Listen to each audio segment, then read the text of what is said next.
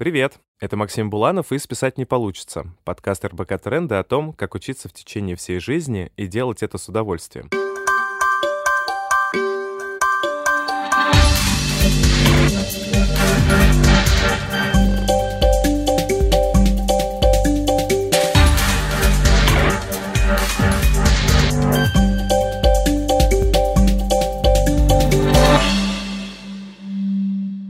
Каждый выпуск мы приглашаем гостей, чтобы разобраться в концепции lifelong learning и поговорить о том, как проектировать свою индивидуальную образовательную программу.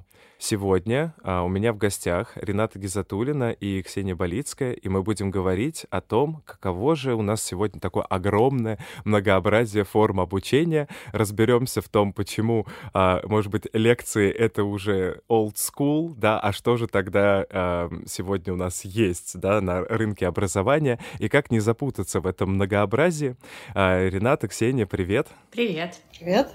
По традиции, а, разогревочный такой вопрос. Он из двух частей состоит. Расскажите, пожалуйста, немножко, чем вы занимаетесь и относите ли вы себя к категории lifelong learnerов? Ксения, вопрос будет первый к тебе, наверное, да? Да, ну, первое я скажу, чем я занимаюсь, это исследованием э, людей, которые как раз-таки занимаются несколькими видами профессий или несколькими работами одновременно, разными причем.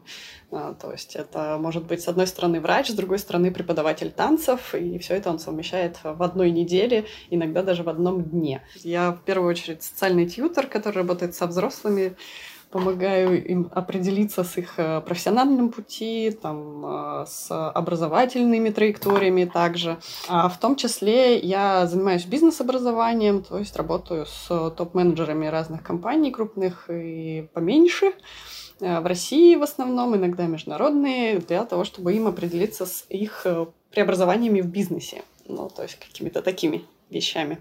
Да, и все это обычно ты называешь словом полипрофессионал. Мне очень нравится это слово, и сегодня оно прозвучит не раз. Будет интересно как раз-таки разобраться, что делать, э, если ты э, придешь однажды к маме и скажешь, мама, знаешь, я тут подумал, и я полипрофессионал. Спасибо, Ксения. А вторую часть вопроса тогда подвесим чуть-чуть. И, Рената, тоже скажи, пожалуйста, чем ты сейчас занимаешься, как ты себя определяешь? Я основательница проекта, который называется Lifelong Learning Lab, а, и мы в нем исследуем, как учиться и учить э, в этом постоянно меняющемся мире. У нас есть два, даже три, наверное, основных блока. Первое, мы работаем с образовательными компаниями и помогаем им выстраивать более человекоцентричное обучение. Второе, это у нас есть комьюнити методистов, которые действительно исследуют и занимаются разработкой и, и поиском новых методов.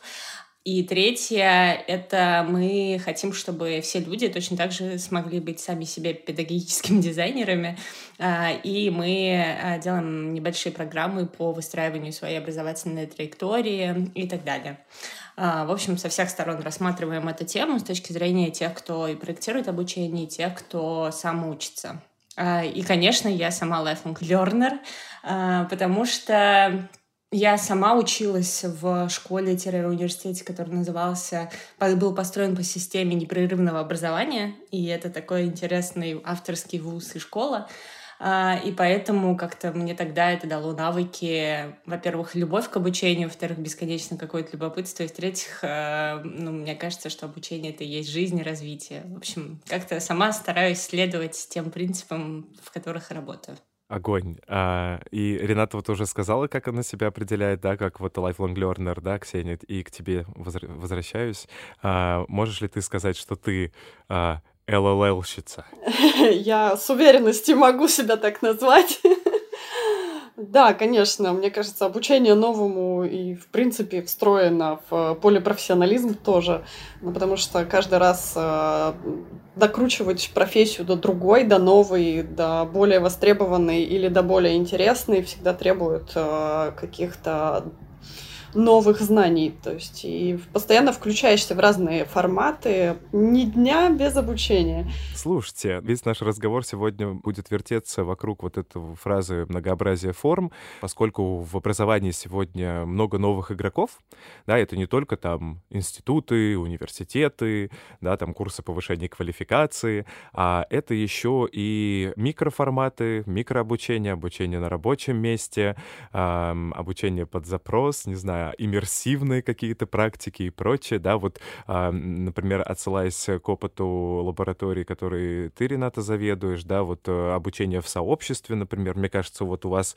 можно такую форму обозначить, да, э, то есть можем ли мы сказать, что сегодня мы переживаем вот расцвет образовательной такой вот индустрии, которая приносит много новых форм? Да, мне кажется, что это так, об этом думаю вот уже несколько дней, и мне кажется, что э, новых форм как таковых появляется, конечно, но по сути э, разные подходы в образовании, разные методики, тот же комьюнити обучения, тот же, не знаю, самостоятельное выстраивание своей образовательной траектории э, есть и существует очень давно. А, но произошел такой очень сильный сдвиг в сторону того, что если раньше этими всеми методиками, подходами владели некто э, свыше, то есть те, кто создавал школы и учебные заведения, то сейчас ими начинают потихоньку овладевать все, и сам учащийся становится в этом во всем, э, ну, принимает, занимает активную позицию. А, и из-за этого сдвига а, появилось э, несколько бонусов. Первое — это то, что разные образовательные компании начали конкурировать с классическими институциями, школами и начали изобретать разные формы, которые помогают учиться лучше и эффективней.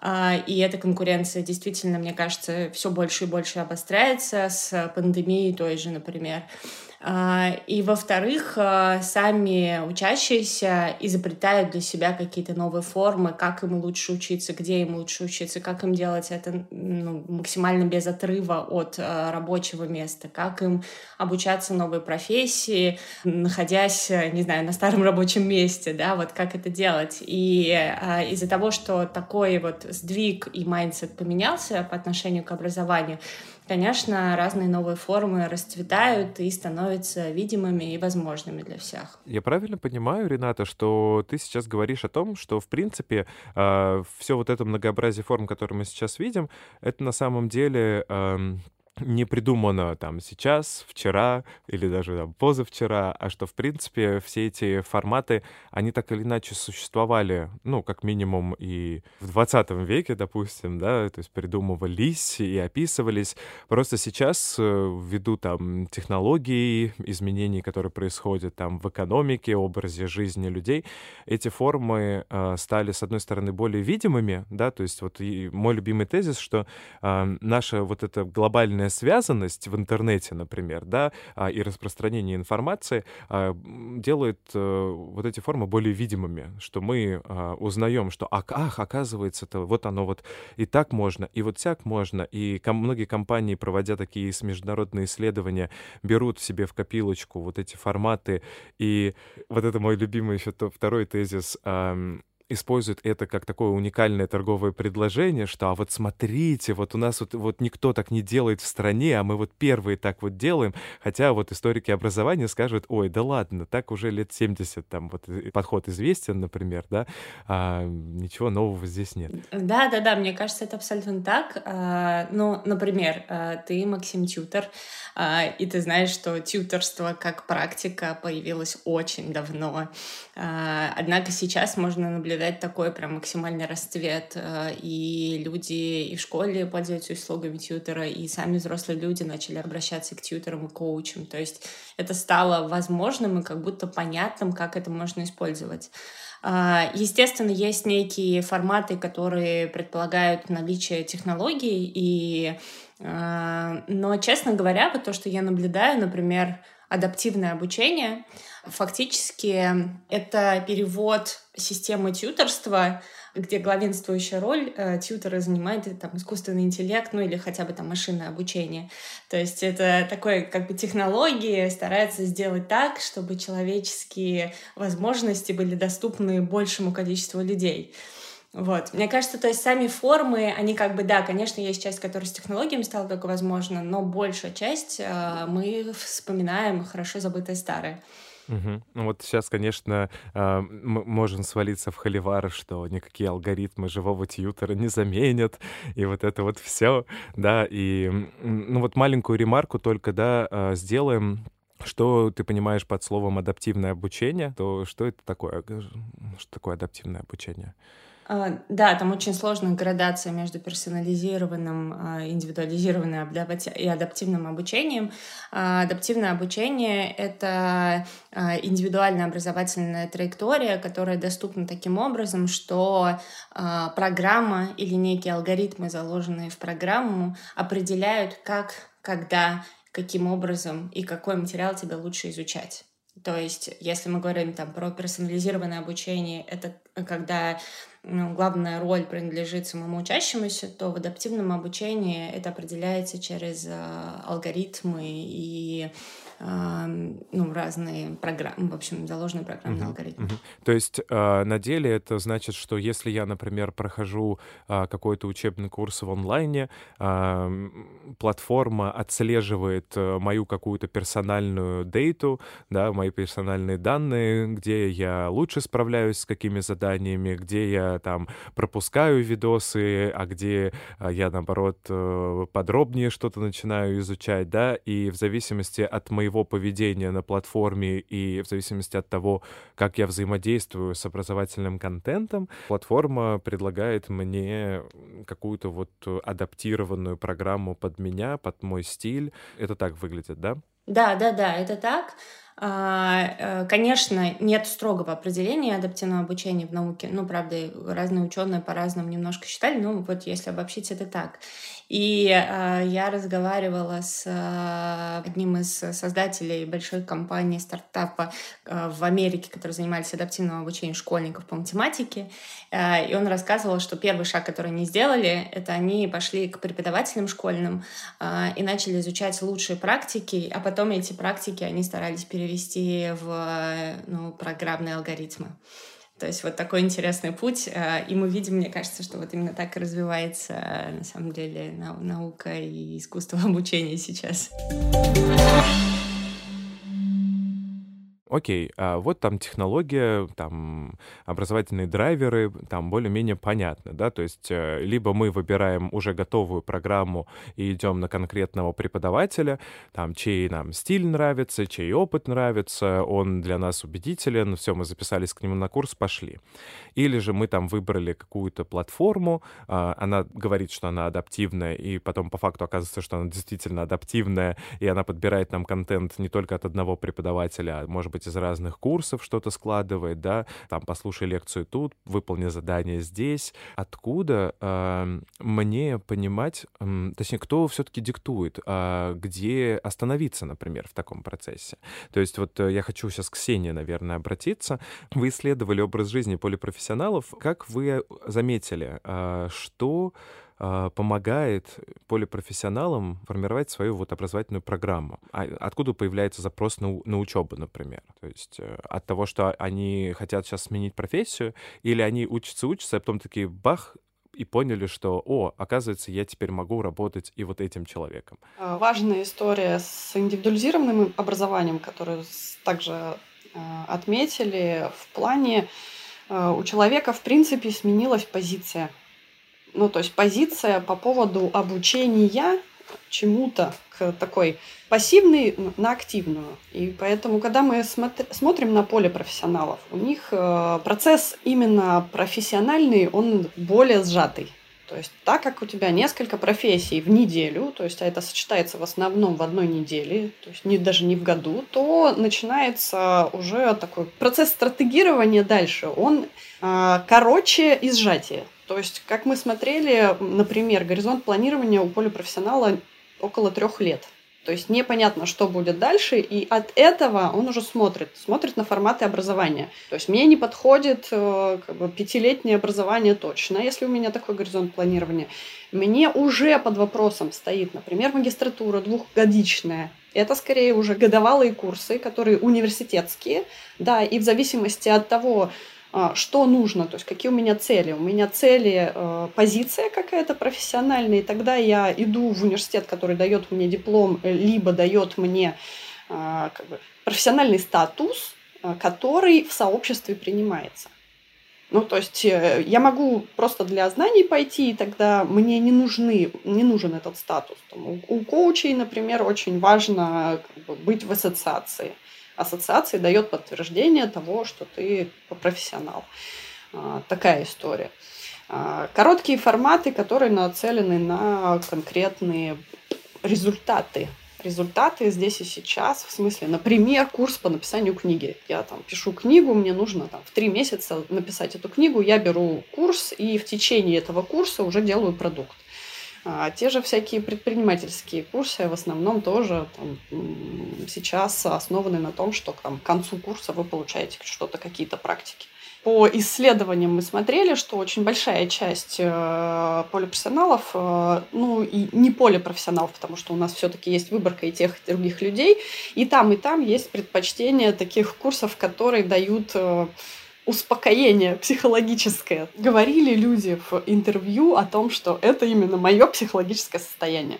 Ну, то есть э, я организую работу для того, чтобы нормально не сходить с ума от того, что я перескакиваю там с нескольких работ. И, соответственно, мне нужно как-то это организовывать. Три истории. Там, горизонт планирования, который дает требования к сроку обучения – Соответственно, организация процесса и там, психологическое спокойствие, когда я занимаюсь какой-то работой. И третье – это практическое направление, которое можно взять, исходя из курса, то есть практический продукт или выход какого-то продукта готового, исходя из этого обучения. Ренат, а, а вы вот э, в процессе э, работы в вашей лаборатории сталкивались вот с чем-то таким, а, о чем сейчас Ксения говорит? А, видели ли вы такие признаки, или, может быть, ты могла бы что-то еще добавить вот к этим трем пунктам? У нас было достаточно много, у нас были в начале несколько форсайт-сессий, на которых мы как раз э, изучали э, в целом, какие есть предпосылки для изменения образовательного ландшафта и как мы потом с этим, э, какие вызовы формируются.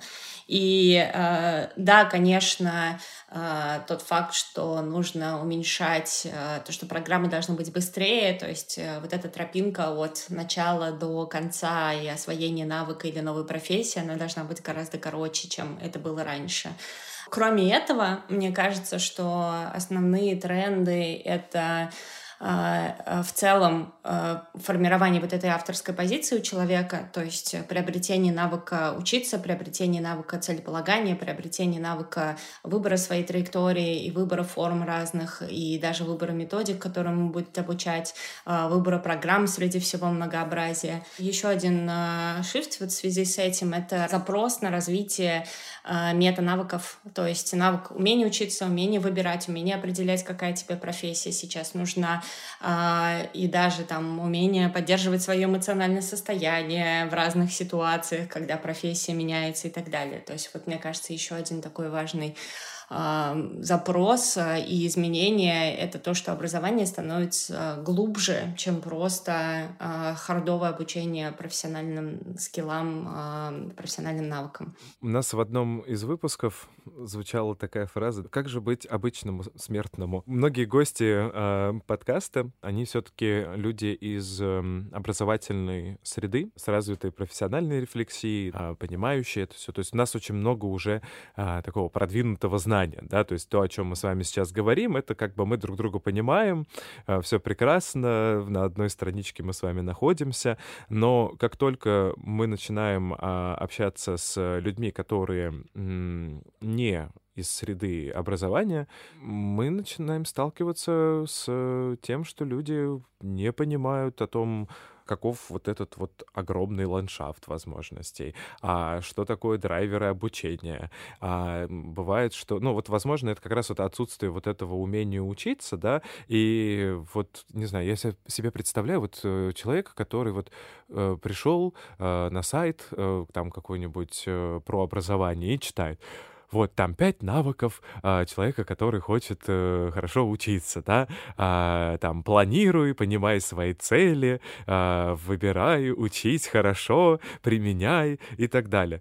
И это не для всех работает, то есть не у всех этот навык э, поставлен, да, или даже если он поставлен, иногда не хватает каких-то параметров, а как понять, что твой выбор правильный, например. Вот там, например, если я обнаружил у себя в работе какой-то дефицит, понял, что э, работаю в команде, э, и э, все время у меня случаются какие-то конфликты, и мои коллеги говорят, что я бездушный сухарь, например, да, и, и кто-то мне за ланчем э, говорит, слушай, тебе надо вот сходить на тренинг по эмоциональному интеллекту, э, еще там про там тренинг про ненасильственное общение, чтобы научиться правильно давать там обратную связь с коллегам там, да, и перестать нас всех мочить, э, ну, допустим, да, и человек такой, о, окей, наверное, да, со мной что-то не так. А, или наоборот, он идет в отрицание, говорит, ой, это у вас проблема, сами идите там на тренинги по эмоциональному интеллекту, я начальник, ты дурак, и вот это вот все.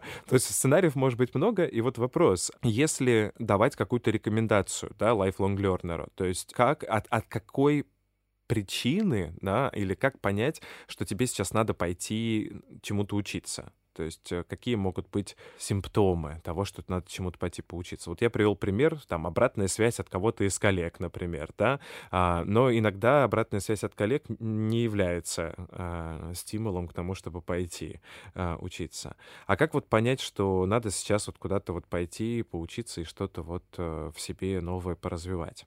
Я убеждена, что обратная связь никогда не является стимулом для того, чтобы учиться, а, потому что человек не понимает, зачем ему нужно. Э, ты, кстати, говорил, что э, вот человек смотрит, не знаю, там, надо учиться хорошо, да, там, или смотрит какие-то навыки э, и не может понять, что ему действительно делать. Э, вот как раз-таки, мне кажется, ну, моя там роль и моя задача э, вот этот навык декомпозировать на очень понятные инструменты, которые любой может применить. Ну, то есть там целеполагание, да, или там э, выбор своей траектории развития и так далее. Э, и вот целеполагание, оно всегда включает в себя первое понять какой-то запрос на изменения, который у тебя есть. Ну, то есть вот что ты хочешь, чтобы в твоей жизни поменялось, или в твоем окружении, или в твоей карьере. А, потому что я в этом плане, я тоже коуч и работала очень много внутри компаний. Э, я заметила одну вещь, что вот эта вот оценка performance review, которая очень часто делается в компаниях, или оценка 360, когда человеку дается такой список навыков, которые у него не развиты, никогда, никогда не является э, стимулом к тому, чтобы человек учился. Как-то очень негативно воспринимает, и это никогда не, продол- не позволяет им дальше продолжать учиться. А вот беседа про цели, про какой-то запрос на изменения, к чему ты хочешь прийти. И дальше вот этот запрос на, на изменения нам нужно декомпозировать на конкретные навыки или даже задачи. Уберем слово навыки, потому что там может быть задача, не знаю, там, освоить Excel или научиться высказывать или понимать свои чувства. Э, ну, какой-то такой один маленький кирпичик из этого. А, то есть там достаточно большая работа проделывается, когда мы ставим цели, мы сначала формируем какой-то запрос на изменения, и он вообще никак не связан с обучением сначала. Дальше мы декомпозируем его на какие-то на учебные задачи и диагностируем себя, а вообще нам что важнее сейчас, потому что мы не можем развиваться ну, я думаю, что вы тоже с этим сталкивались. Мы не можем брать 10 навыков на развитие на месяц. Нам нужно несколько фокусов брать. И вот, а, а, в общем-то, есть достаточно простые инструменты, которые можно сделать, применить, переложить на себя. И мне кажется, первый шаг — это вот понять, чего я хочу, чтобы в моей жизни поменялось, или в моей карьере, или в том, как я себя веду. Да, да, да, я понимаю, о чем ты говоришь. То есть получается, что э, в моей еженедельной рутине, да, э, заводится такая полосочка, да, такой кусочек э, моей жизни, где я размышляю о том, где я, кто я, чем я занимаюсь. А, и это такое не самокопание, а скорее самонаблюдение, самоизучение. А, и исходя из таких процедур, скажем, да, рождается время для индивидуальной образовательной программы, да, то есть если я э, отношусь бережно к себе, да, то есть э, не просто там э, по три месяца работаю, не думая о том, а зачем я работаю, а что я делаю, а как я сейчас себя показываю, а когда я там раз в неделю ну, как минимум, да, там, или там раз в две недели сажусь и трачу там 2-3 часа, ну, вот я сейчас фантазирую, да, на то, чтобы подумать о том, кто я, где я, туда ли я иду, тому ли я сейчас поучился. Но вот э, это если нет специалиста, да, рядом со мной. Там вот вы сейчас э, и Ксения, и ты, и ты, Рената, говорили там, да, про вот там коучинговый подход, да, или там, если мы говорим о компании, то это, наверное, э, TND, да, этим занимается в компаниях, да, или вот если в образовании говорить, то это там тьютеры могут быть. Много профессий помогающих сейчас есть, ну, с которыми можно пообщаться на тему, а чему учиться, куда двигаться дальше, да, чего не хватает. Я бы это еще э, сравнила с э, навыком компьютерной грамотности или финансовой грамотности. То есть э, мне кажется, что это то, что будет по умолчанию заложено, например, в следующее поколение. То есть у них не будет вопроса, там, а как, э, как учиться, как выбирать себе траекторию развития. Я прям это вижу, кстати, на сегодняшних подростках. А, а сейчас это кажется немножечко сложным, да, ну вот я там учусь финансовой грамотности сейчас, мне очень сложно записывать свои расходы, расходы и думать вообще, и какой-то финансовый план делать. Однако это та рефлексия, которая по жизни мне очень сильно помогает, и я уже вижу результат. Ну, то есть ты просто добавляешь какой-то вот небольшой шажочек в свою еженедельную рутину, это правда. Да, я хотела, мне кажется, на шаг назад. Важный аспект, э, который ты спрашиваешь, это про то, как человек понимает, что ему нужно учиться. Ну, то есть, что ему нужно начинать учиться или что ему нужно какие-то курсы проходить, не знаю, какой-то навык докрутить.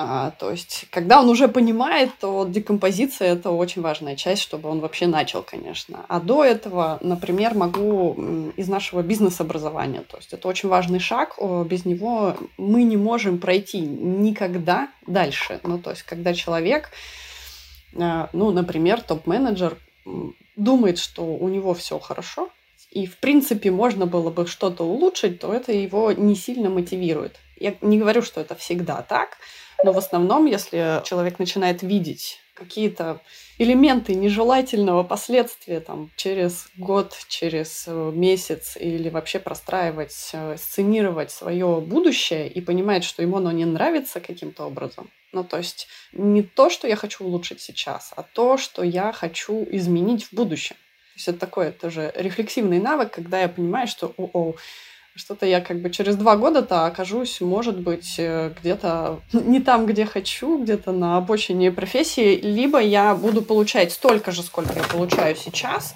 и меня это сейчас уже ну, так коробит. А через два года хотелось бы все-таки, например, выйти на уровень достатка больше. И отсюда уже как бы идет следующий шаг а, в сторону, а действительно, какое будущее это я хочу. То есть это мало у кого работает э, в плане, что вообще запрос на такое сценирование. Но когда ставишь человеку, ну, то есть с помощью, ну, там, например, тьютер, в основном это со взрослыми, то есть я не говорю про молодежь, про молодежь так не работает точно. А, но у взрослых, когда ставишь вот эту рефлексию, которая направлена немножко на будущее, а, то она уже становится автоматическим таким ярлыком. Он просмотрел вперед немножко. А, нужно докрутить вот это. Или у меня меняется рынок, а, там, меняются технологии. Там, те, кто сейчас в маркетинге, а, они не могут сидеть на одном месте, например. Они понимают, что нужно там двигаться в новые, новые, новые истории и докручивать. А, но при этом, если они будут смотреть вовнутрь там, своего раздела или своего инструментария, которым они работают сейчас, своей технологической обвязки, то они, конечно, этого не увидят. Ну, то есть немножко про будущее своей профессии посмотреть. Я сейчас, кстати, молодежь тоже этому учу, когда они пытаются выбрать профессию, и я говорю, хорошо, а давай там просмотрим на несколько лет вперед и как бы сравним, например, несколько мест или сравним там, что происходит в отрасли. И вот про Рената говорила про форсайт. И части такого форсайтного мышления немножко, когда встраиваешь, оно начинает а, делать ощутимым то будущее или там то, то, то место, в которое ты хочешь попасть. Я слышу очень большую связанность э, образовательных выборов с ну, вообще качеством жизни, да, и, наверное, не хотелось бы чтобы осталось ощущение, что мы сейчас говорим о каких-то психотерапевтических практиках здесь, да, а, ну, потому что часто так слышат а, люди, да, что когда вот а, мы начинаем говорить, вот, прежде чем выбирать там курсы, а, строить себе образовательную программу, подумайте, а чего вы вообще хотите от жизни, там, да, и человек такой сидит, говорит, понятно, все, это вот как-то сейчас будут тут копаться в моей голове, да. Как вы с этим сталкивались, не сталкивались, может может быть, в своей практике. А, то есть почему эм, э, работа над своей индивидуальной образовательной программой — это ну, не столько психотерапия все-таки? Ну, мне кажется, что в этом плане есть же очень четкое разделение, что такое коучинг и терапия, а, и куда не идет коучинг, например. Коучинг не идет в проработку старых травм, и вообще коучинг, он больше про будущее. И в целом, что коучинг, что тьюторские методы, что методы создания своей образовательной траектории, это лишь набор каких-то вопросов, которые ты себе задаешь про будущее, а, в основном про будущее и про сейчас, а, который помогает тебе нащупать собственную внутреннюю мотивацию. Ну, то есть, э, мне кажется, что я вообще адепт психотерапии, я считаю, что она всем нужна и так далее. Э, но терапия — это гораздо глубиннее, и это больше про сейчас и про прошлое, а коучинговые вопросы помогают э, здоровым людям найти свою какую-то внутреннюю мотивацию и цели, а, и, ну, я, я говорю не только про коучинговый вопрос, а про, в принципе, планирование своей индивидуальной траектории развития. Потому что, как правило, если с человеком все ок, э, ну, уберем какое-то стандартное психическое здоровье, наверное, то там не возникает какого-то углубления, ухода. А вот если не все хорошо, если человек, э, на самом деле, довольно много, мне кажется, таких, кто в, в депрессии, в ситуации, когда внутри все не очень классно, начинает пытаться поменять профессию. А, потому что здесь все не устраивает. И там даже хорошо, если найдется ну, терапия и найдется человек, который поможет к другому прийти к другим результатам. Да, наверное, это то, что я хотел услышать, Рената, да, то есть э, про э, разность запроса, да, и главное понимать, чего ты сейчас на самом деле, ну, тебе нужно, да, то есть, э, и с одной стороны, ну, а, в твоей реплике был ответ на это, и я еще услышал историю про то, а как понять, хорош ли помогающий специалист, да, то есть, если тебе вместо того, чтобы анализировать твои, там, навыки, говорить с тобой о твоем желаемом будущем качестве жизни, работы и э, простраивания образовательной траектории, да, и обсуждения, а в какой форме ты хочешь это делать, в зависимости от твоего там образа жизни, достатка и так далее, а, вдруг начинают э, лезть в душу, да, и э, говорить там о каких-то э, ретроспективах там отношений, там, не знаю, с твоими родителями, там, да, там, ну, да, мы понимаем, что это другой специалист, и возможно, что начиная работать с помогающим практиком, нужно выяснить все-таки, да, в каком он подходе сам работает, да, и понять, чтобы вдруг тебе не начали оказывать терапевтические услуги вместо проектировочных. Ну вот, да, я там понял, зачем мне учиться, я там понял, а, где мне учиться, там, да, а, мой горизонт планирования по времени, там, ну, там, три года, год, да, там, я четко пазл для себя как-то собираю. А, но, например, что-то идет не так, и я вдруг понимаю, что эта учеба мне не в кайф, и там не получаю я нужного результата. А, может ли быть такое, что форма, которую выбрал человек, не подходит ему? И как понять, да, как вот понять, что то, как ты сейчас учишься, в какой форме ты сейчас учишься, да, там микрокурсы, дистанционное обучение или там как подмастерье у кого-то ты находишься, да, и что тебе эта форма не подходит. Мне нравится идея, что в современном мире образовательная программа — это тоже сервис, и чаще, если человек не успешен в освоении какой-то образовательной программы, иногда проблема не в человеке, а в том, как эта программа спроектирована, или в том, какая, какая форма, да, а, может быть, она не подходит человеку. Как вот понять, что ну, тебе, как учащемуся, какая-то форма обучения сейчас не подходит? Ну, мне кажется, есть какие-то элементы, по которым я могу ну, то для себя выстраивать критерии либо приоритеты, что мне важно в обучении, и там, понимать, как мне, а, соответственно, оценивать результат в процессе, ну, там, либо на старте.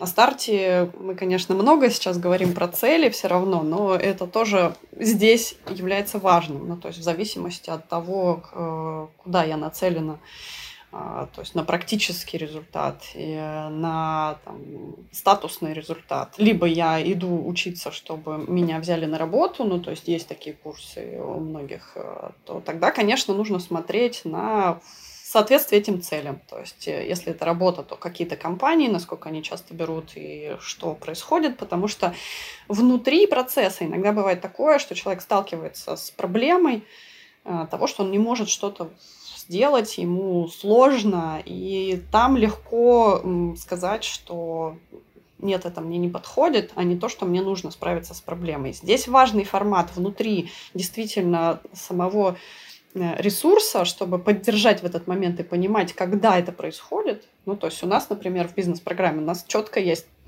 модуль, когда мы понимаем, что у людей проблематизация, и они в этот момент хотят уйти но это часть процесса, и ты понимаешь, как его поддержать. Ну, то есть, и важно им объяснить тоже, как, как это происходит. Но если это происходит без рефлексии какой-либо и без какой-то поддержки, э, и ты понимаешь, что в процессе у тебя настолько трудности, что ты просто не можешь никуда двинуться ни влево, ни вправо, и, может быть, тебе нужно брать еще какого-то репетитора или еще какой-то курс, чтобы до, доучиться, то это, конечно, лампочка о том, что что-то здесь не так, и что-то мне не подходит как формат. Но формат, э, я имею в виду проблематизирующий формат, тоже может быть форматом. И это не всегда индекс того, что он мне не подходит. Просто. Обычно у человека хорошо срабатывает мотивация, когда у него три раза что-то получается. Знаете, такое есть. То есть, если у меня успех э, есть в обучении там, в течение там, трех раз э, подряд, то я могу раньше, дальше справиться с какими-то еще проблемами. Ну, то есть, нужно смотреть, насколько у меня получаются какие-то те или иные вещи. То есть, насколько я добиваюсь успеха внутри. Окей, спасибо. Рената, как ты бы ответила на этот вопрос? Мне кажется, что я сейчас скорее про взрослых людей говорю, ну или про подростков, что обучение — это как э, отношения. Ну то есть ты приходишь со своими целями, нельзя тебя научить, ты приходишь учиться сам в тех условиях, которые для тебя создала образовательная программа, компания и так далее. То есть э, в целом э, здесь важно э, понимать, что мне нравится тоже концепция обучения как сервис, но при этом это как будто бы немножко заставляет думать о том, что человек клиент. Вот он пришел, купил курс, и тот курс должен его там, обучить за три недели английскому языку на уровень там, не знаю, про intermediate. На самом деле не так. То есть курс создает для тебя условия, в которых ты можешь научиться. И вот из этой концепции получается, что а, мы должны приложить усилия. Если мы понимаем, что наши усилия условно больше, чем, а, ну то есть мы уже рассказали про свои цели, мы уже там, не знаю, по-разному попытались сказать, что тот формат, например, нам не подходит, может быть, нам какой-то другой формат нужен. Просто иногда такого вопроса у людей, в принципе, в голове нет. То есть э, попросить, например, изменить домашнее задание или изменить формат, или попросить проходить э, обучение в своем собственном темпе. И если мы несколько раз попробовали что-то изменить, и мы не видим результата, а, при этом мы озвучили цели, мы договорились. То есть это такая партнерская форма должна быть. Вот как партнеры э, создают вместе что-то, то тогда, мне кажется, можно думать о том, чтобы уходить. И я согласна с э, Ксенией, э, что в процессе развития мы проходим разные стадии, и одна из стадий, которая неизбежная, это стадия сопротивления, и это не сопротивление не всегда сразу осознается человеком, что это сопротивление к обучению. Оно думается про, ну, там, возникает какой-то скепсис, не знаю, относительно ведущего образовательного процесса, или все не нравится нравится, все не хочется, лень а, или форматы не те. А, и вот здесь очень важно, а, ну, то есть вот как в партнерских отношениях объявлять, говорить про свои цели, говорить про неудобства, говорить, что тебе не нравится, и в такой открытой позиции пытаться достигать своих целей и запросов. Вот. И если вот это не получается, то уже, ну, можно, ну, это звоночек, мне кажется. Ну да, если вас не слышат, и если эм, организаторы или ведущие там, той или иной программы обучения не готовы слушать, какие люди к ним пришли, а что они делают, да, если там работает история, что звонок для учителя, скорее звоночек для студентов, что вы пришли куда-то, где вас не видят как э, человека, да, потому что вот то, то, с чего мы сегодня начинали разговор, что когда человек сам является продюсером своего образования, да, и мы должны признать, что э, навык уметь учиться, э, уметь переучиваться, разучиваться, выбирать, э, чему учиться, в каком форме учиться, у кого. Это вот уже один из навыков современного человека. Когда мы живем вот в информационном веке, мир очень быстро меняется, и нам надо быстро на это реагировать.